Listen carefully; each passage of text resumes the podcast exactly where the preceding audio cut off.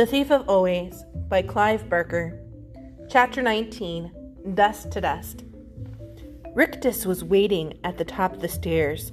His smile was sweet, his words were not. You're a murderer now, my little man, he said. Do you like the feel of Marr's blood on your hands? He didn't kill her, Mrs. Griffin said. She was never alive. None of you are. What are we then? Rictus asked. Illusions, Harvey replied, ushering Mrs. Griffin and her, her cat past Rictus to the front door. It's all illusions. Rictus followed them, giggling insanely. What's so funny? Harvey said, opening the door to let Mrs. Griffin out into the sun. You are, Rictus replied. You think you know everything, but you don't know Mr. Hood.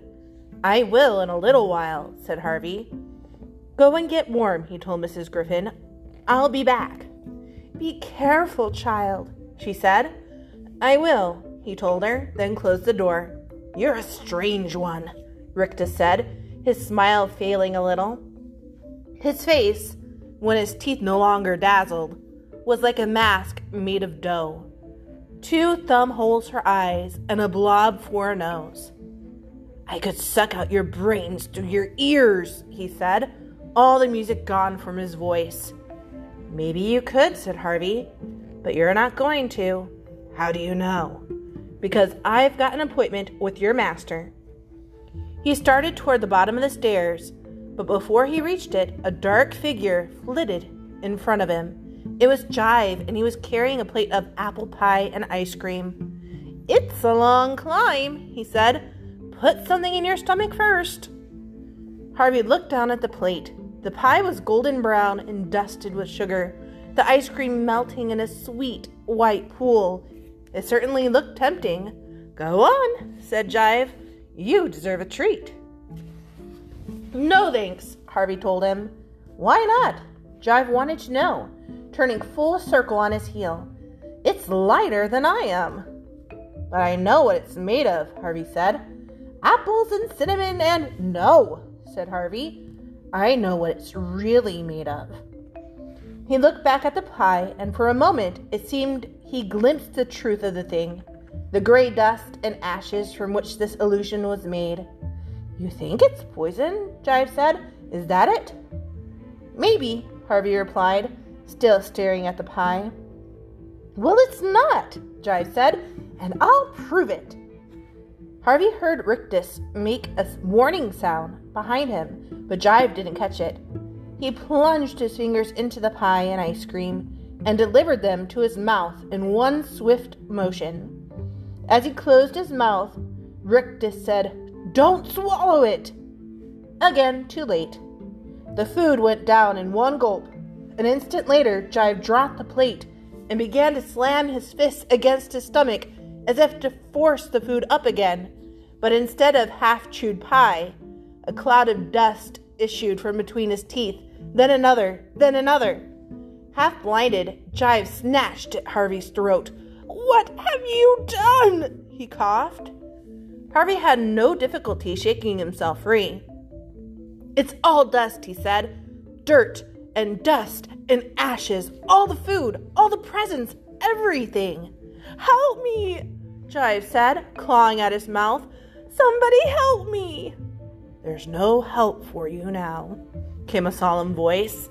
Harvey looked around. It was Rictus who had spoken, and he was retreating across the hallway, his hands clamped to his face. He stared at Jive between his fingers, his teeth chattering as he voiced the horrid truth. You shouldn't have eaten that pie, he said. It's reminding your belly of what you're made of. What's that? Jive said. What the boy says, Rictus replied. Dirt and ashes. Jive threw back his head, howling, No! at this.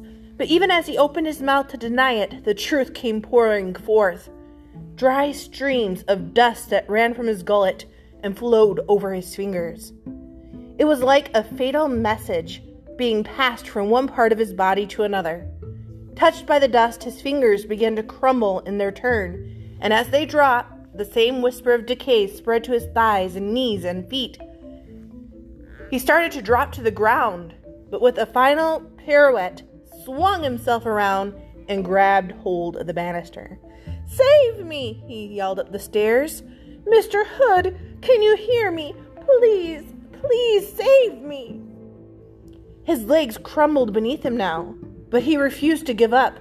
He started to haul himself up the stairs, still yelling for Mr. Hood to heal him. There was no reply from the heights of the house, however, nor any sound now from Rictus. There was only Jive's pleas and wheezings, and the hiss of dust as it ran away down the stairs from the emptying sack of his body. What's going on? Wendell said, appearing from the kitchen with ketchup smeared around his mouth. He stared at the cloud of dust that hung around the stairs unable to see the creature at its heart.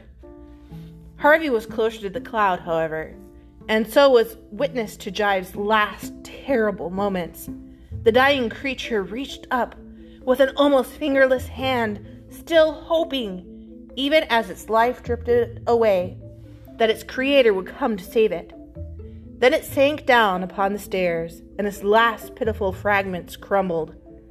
Someone been beating the carpets? Wendell said, as Jive's dust settled. Two down, Harvey murmured to himself. What do you say? Wendell wanted to know. Before he replied, Harvey glanced around the hallway, looking for Rictus. But Hood's third servant had disappeared. Doesn't matter, Harvey said. Are you done eating? Yeah. Was the food good? Wendell grinned. Yeah. Harvey shook his head. What does that mean? Wendell asked. Harvey was on the verge of saying, It means you can't help me. It means I have to go up and face Mr. Hood on my own. But what was the use? The house had claimed Wendell entirely. He'd be more of a hindrance than a help in the battle ahead. So instead, he said, Mrs. Griffin's outside. So we found her? We found her. I'll go say hi, Wendell said with a cheery smile. Good idea. Wendell had his hand on the door when he turned and said, Where will you be? But Harvey didn't answer. He already climbed past the heap of dust that marked Jive's demise and was nearing the top of the first flight, on his way to meet the power that lay waiting in the darkness of the attic.